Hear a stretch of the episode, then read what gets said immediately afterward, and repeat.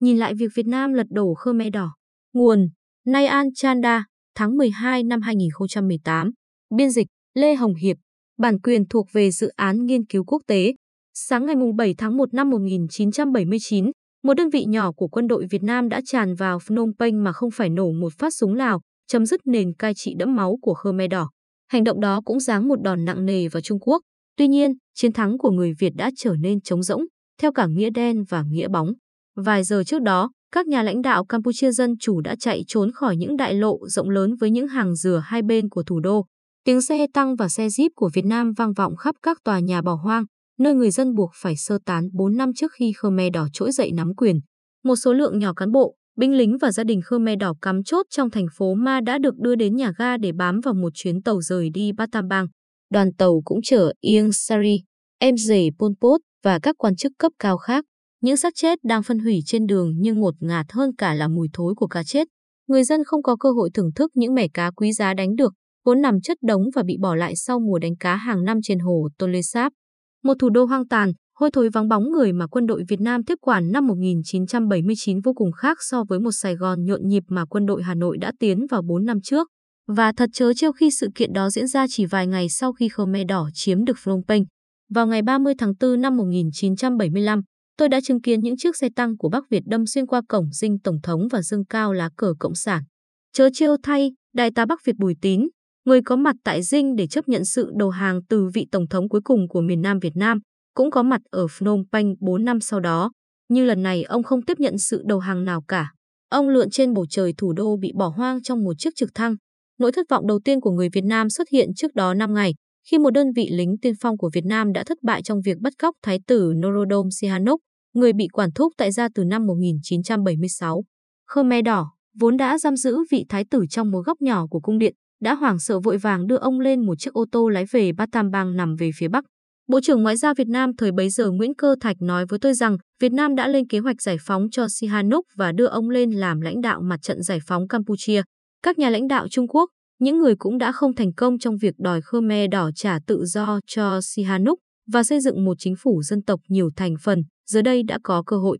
Với việc chính phủ Campuchia Dân Chủ không hoàn toàn bị lật đổ, mặc dù phải rút khỏi thủ đô, giờ là lúc để đón Sihanouk ra khỏi Phnom Penh và đưa ông đến Liên Hợp Quốc với tư cách là đại diện của một quốc gia bị bức hại. Vào tối ngày năm tháng một, Sihanouk từ Battambang trở về Phnom Penh đã được đưa tới cuộc gặp đầu tiên với Thủ tướng Pol Pot. Từ giờ trở đi, nếu ngài muốn sang Trung Quốc thường xuyên, ngài có thể làm điều đó. Pol Pot, tự xưng là thần, nói với một Sihanouk đang sững sờ. Như Sihanouk kể lại với tôi sau này, Pol Pot nói với ông rằng ngài được tự do. Nếu ngài quay trở lại, ngài sẽ được chào đón nồng nhiệt. Sihanouk chỉ có thể lẩm bẩm thật vậy sao? Cảm ơn rất nhiều. Vào chiều ngày sáu tháng một, khi quân đội Việt Nam đang áp sát Phnom Penh, Sihanouk đã được đưa đến sân bay với hy vọng một chuyến bay sơ tán của Trung Quốc vẫn có thể hạ cánh. Theo chỉ dẫn, Sihanouk và bà Hoàng Monique mang theo hai chiếc túi, một túi có bộ vest để mặc ở Manhattan và một chiếc ba lô thứ hai nhét đầy thức ăn đóng hộp, áo kaki, đồ ngủ, kramas tức khăn quàng cổ Campuchia và giày sang đàn kiểu Hồ Chí Minh. Với tiếng đại bác vang lên ngày càng gần sân bay Puchentong, chiếc máy bay hàng không dân dụng Boeing bảy không bảy của Trung Quốc đã hạ cánh. Khi hoàng hôn buông xuống, một Sihanouk đẫm nước mắt và đầy lòng biết ơn cùng khoảng một trăm năm mươi hành khách may mắn đã lên chiếc máy bay Boeing cất cánh sang Bắc Kinh. Việc Phnom Penh rơi vào tay lực lượng Việt Nam sau chưa đầy hai tuần chiến đấu là một cú sốc, nhưng không phải là một điều hoàn toàn bất ngờ. Việc chuẩn bị cho một trận quyết chiến đã diễn ra trong hơn một năm. Vào ngày ba mươi mốt tháng mười hai năm một nghìn chín trăm bảy mươi bảy, chế độ Pol Pot đã cắt đứt quan hệ ngoại giao với Việt Nam. Mặc dù vẫn là bí mật vào thời điểm đó, vào tháng một năm một nghìn chín trăm bảy mươi tám, Bộ Chính trị Việt Nam đã quyết định bắt đầu chuẩn bị cho việc loại bỏ chế độ Pol Pot. Một chuỗi các vụ tấn công sát hại dân thường vào các làng mạc Việt Nam dọc biên giới, dù bị giấu khỏi công chúng Việt Nam, chỉ làm tăng thêm sự cấp bách của công tác chuẩn bị. Năm một nghìn chín trăm bảy mươi tám, giới lãnh đạo Việt Nam đã quyết định dỡ bỏ bức màn về cuộc chiến tranh biên giới với những người từng là đồng chí của mình, những người lúc bấy giờ đang cướp đi hàng trăm mạng sống của người Việt Nam. Trong một chuyến đi tới Sài Gòn vào tháng ba năm một nghìn chín trăm bảy mươi tám, tôi đã bị một cán bộ ngoại giao Việt Nam đi kèm đánh thức từ sớm.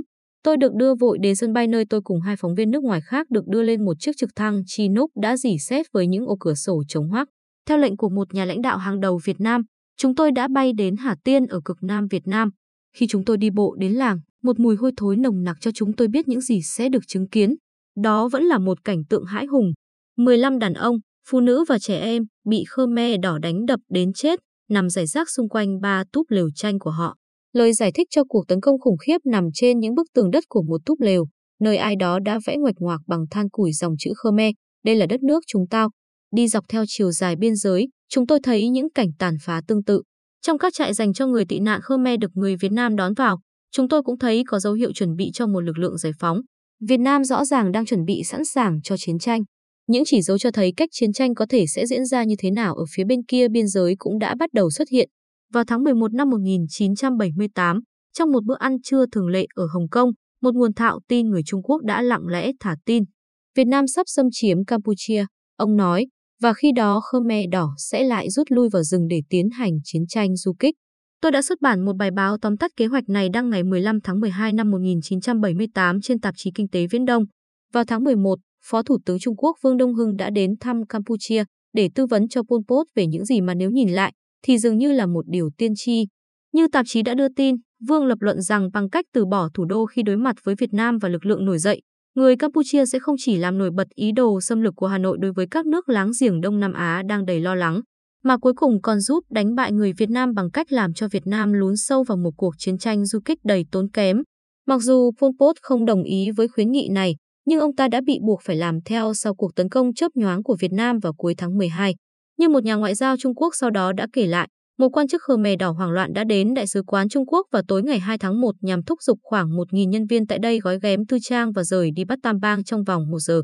Đại sứ Xuân Hao đã ra lệnh phá hủy tất cả các bức điện và tài liệu, và biển hiệu của Đại sứ quán cũng được gỡ xuống. Một đoàn dài xe tải và xe con chở các nhà ngoại giao và các nhân viên khác lên đường vào ban đêm. Đó là sự khởi đầu một cuộc phiêu lưu trong rừng rậm đối với hàng chục nhà ngoại giao Trung Quốc, đứng đầu là vị đại sứ. Vì các nhà ngoại giao của nước Cộng hòa Nhân dân Trung Hoa buộc phải đóng ở trung tâm chính phủ của nước sở tại, các nhà ngoại giao này đã phải lang thang qua các khu rừng nhiệt đới phía Tây Campuchia trong sáu mươi mốt ngày, ngủ trong những túp lều tranh và ăn đồ hộp. Hành trình lang bạt của các nhà ngoại giao đã kết thúc khi người Việt Nam tập hợp lực lượng để dọn sạch các cánh rừng. Vào chiều ngày mười một tháng tư năm một nghìn chín trăm bảy mươi chín, một vị đại sứ Trung Quốc thiếu ngủ và tủi nhục cùng bảy đồng nghiệp đã lặng lẽ chuồn vào Thái Lan. Lần đầu tiên, đại diện của Vương quốc Trung Tâm đã phải bỏ chạy trong ô nhục khỏi nơi từng là một vương quốc chiều cống của mình. Nhưng đây mới chỉ là khởi đầu của một giai đoạn mới. Việc Việt Nam chiếm đóng Campuchia khiến toàn thế giới lên án. Bắc Kinh đã có lý do để bêu xấu Hà Nội. Cuộc chơi lâu dài của Trung Quốc là phớt lờ nạn diệt chủng vốn có lẽ đã cướp đi hơn một triệu sinh mạng. Khi được kể về những cánh đồng chết mà tôi từng chứng kiến ở Campuchia, Thứ trưởng Ngoại giao Trung Quốc Hà Niệm Long nói với tôi rằng Khmer Đỏ đã phạm phải bốn lỗi lầm nghiêm trọng: giữ ghế tại Liên Hợp Quốc cho một chế độ Khmer Đỏ hỗn loạn trong vai trò một chính phủ hợp pháp và vận động dư luận quốc tế chống Việt Nam. Mục tiêu là nhằm cô lập Hà Nội về mặt ngoại giao, trừng phạt kinh tế và làm chảy máu lực lượng chiếm đóng bằng cách trang bị vũ khí cho một đội quân du kích chống Việt Nam.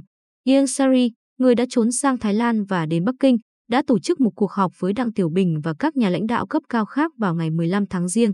Đặng vừa trở về từ một chuyến thăm bí mật tới Thái Lan nhằm bàn với Thủ tướng Thái Lan Kriangsak Chomanan về việc cung cấp hàng hóa tiếp tế của Trung Quốc cho Khmer Đỏ. Nhưng các nhà lãnh đạo Trung Quốc cũng cảnh báo cho Ieng Sary rằng nếu Khmer Đỏ muốn có sự giúp đỡ của Trung Quốc thì họ sẽ phải chấp nhận để Sihanouk làm nguyên thủ quốc gia, gây dựng một mặt trận thống nhất và tiến hành một cuộc chiến tranh du kích chống lại người Việt Nam. Bước đầu tiên, Bắc Kinh đã chuyển năm triệu đô la cho Đại sứ quán Trung Quốc tại Bangkok để thanh toán cho các chi phí của Khmer Đỏ. Trong hơn chục năm đối đầu với Việt Nam trên chiến trường thông qua những tay súng ủy nhiệm và trong các diễn đàn ngoại giao quốc tế, Trung Quốc đã kiên trì theo đuổi chính sách mà họ đã đặt ra trong các cuộc họp bí mật ở Bắc Kinh và Thái Lan. Chiến lược của Trung Quốc đã có kết quả vào tháng chín năm một nghìn chín trăm chín mươi, khi các nhà lãnh đạo cấp cao của Việt Nam bí mật bay tới Thành Đô, Trung Quốc để đạt được một thỏa hiệp. Quân đội Việt Nam đã được rút khỏi Campuchia vào năm một nghìn chín trăm tám mươi chín dưới áp lực ngoại giao mạnh mẽ, bao gồm cả từ Liên Xô, nước mà Trung Quốc đã đạt được một sự hòa hoãn ngoại giao. Các nhà lãnh đạo Việt Nam, những người đã khăng khăng yêu cầu không bao giờ cho phép Khmer Đỏ trở lại quyền lực, đã đồng ý với việc chia sẻ quyền lực, mở đường cho một dàn xếp hòa bình do Liên Hợp Quốc dẫn dắt vào năm một nghìn chín trăm chín mươi mốt. Toàn bộ cuộc xung đột đã nảy sinh từ sự kiêu ngạo của Khmer Đỏ sau những gì họ tin là chiến thắng của mình trước chủ nghĩa đế quốc Hoa Kỳ. Họ thấy mình đã sẵn sàng để khôi phục đế chế Angkor hùng mạnh năm nào. Nhưng tầm nhìn cực đoan của họ đã gặp phải sự phản đối từ các thành viên truyền thống từng gắn bó với Đảng Cộng sản Việt Nam. Pol Pot và tay chân nghi ngờ kẻ thù lịch sử Việt Nam đang cố gắng bóp nghẹt một nước Campuchia mới. Các cuộc thanh trừng nội bộ và các cuộc tấn công biên giới đã được tiến hành, bất chấp lời khuyên của Trung Quốc về sự chừng mực và một mặt trận thống nhất với vị quốc vương bị phế truất Norodom Sihanouk. Khi Khmer Đỏ thúc ép Trung Quốc giúp chống lại Việt Nam, một đồng minh của Liên Xô, lời khuyên của Trung Quốc đã lặng lẽ bị bỏ qua. Tới cuối năm một nghìn chín trăm bảy mươi bảy, Việt Nam, vốn luôn nghi ngờ về kẻ thù lịch sử của mình là Trung Quốc, đã kết luận rằng Bắc Kinh đang cố gắng ép Việt Nam vào thế gọng kìm với một cuộc tấn công của Khmer Đỏ từ phía Tây Nam. Hà Nội coi một cuộc tấn công phủ đầu chống lại Campuchia là chính sách khôn ngoan nhất. Cuộc tấn công lớn đó đã khiến chính phủ Phnom Penh sụp đổ nhanh chóng, nhưng vì chiến lược kiên nhẫn của Trung Quốc mà Việt Nam dù thắng trong trận đánh đó nhưng lại thua cả cuộc chiến. Bốn thập niên sau khi Đại sứ quán Trung Quốc tại Phnom Penh bị các nhà ngoại giao bỏ lại phía sau để tìm đường thoát sang Thái Lan, Campuchia giờ lại mang tiếng trở thành một tỉnh của Trung Quốc. Gareth Evans, một cựu Bộ trưởng Ngoại giao Australia, người từng tham gia vào các cuộc đàm phán hòa bình về Campuchia, đã gọi nước này là một công ty con thuộc sở hữu hoàn toàn của Trung Quốc. Thủ tướng Campuchia Hun Sen, người từ lâu bị Trung Quốc chế giễu là con rối của Việt Nam, giờ lại là đồng minh trung thành nhất của Trung Quốc. Trước đây, Hun Sen từng gọi Trung Quốc, người ủng hộ chế độ Khmer Đỏ, là gốc rễ của mọi thứ xấu xa. Nhưng vào năm hai nghìn không trăm mười hai, sự ủng hộ mạnh mẽ của ông đối với Trung Quốc đã ngăn cản nỗ lực của a sê an nhằm chỉ trích dù chỉ một cách mơ hồ chính sách hung hăng của Trung Quốc trên Biển Đông. Từ các hãng hàng không tư nhân đến các sòng bạc, các dự án du lịch bãi biển lớn đến các đồn điền mía, chưa kể tới một cảng nước sâu nằm trong sáng kiến vành đai và con đường của Trung Quốc, vận may kinh tế của Campuchia đang ngày càng đan xen với vận may của Trung Quốc. Campuchia đã trở thành nước nhận các khoản vay và viện trợ lớn nhất, hơn mười tỷ đô la, của Trung Quốc ở Đông Nam Á và là một trong những điểm đến quan trọng nhất của đầu tư từ Trung Quốc. Sự phụ thuộc của đất nước này vào Trung Quốc được nhấn mạnh bởi thực tế là sáu mươi hai phần trăm nợ của Campuchia hiện tại là nợ Trung Quốc. Thêm vào đó, doanh nhân có ảnh hưởng nhất của Campuchia là Fu Xianting, một cựu sĩ quan của Quân đội Giải phóng Nhân dân Trung Quốc, người mà một cuộc điều tra của tờ Financial Times cho thấy đã giúp trang bị cho đơn vị vệ sĩ với quân số ba nghìn người của Hun Sen. Trong khi thế giới kỷ niệm bốn mươi năm lật đổ chế độ Khmer Đỏ do Trung Quốc hậu thuẫn, đây là dịp thích hợp để ghi nhận sự thành công từ quyết tâm và sự kiên trì đến mức tàn nhẫn của các nhà hoạch định chính sách Trung Quốc. Họ đã biến bại thành thắng.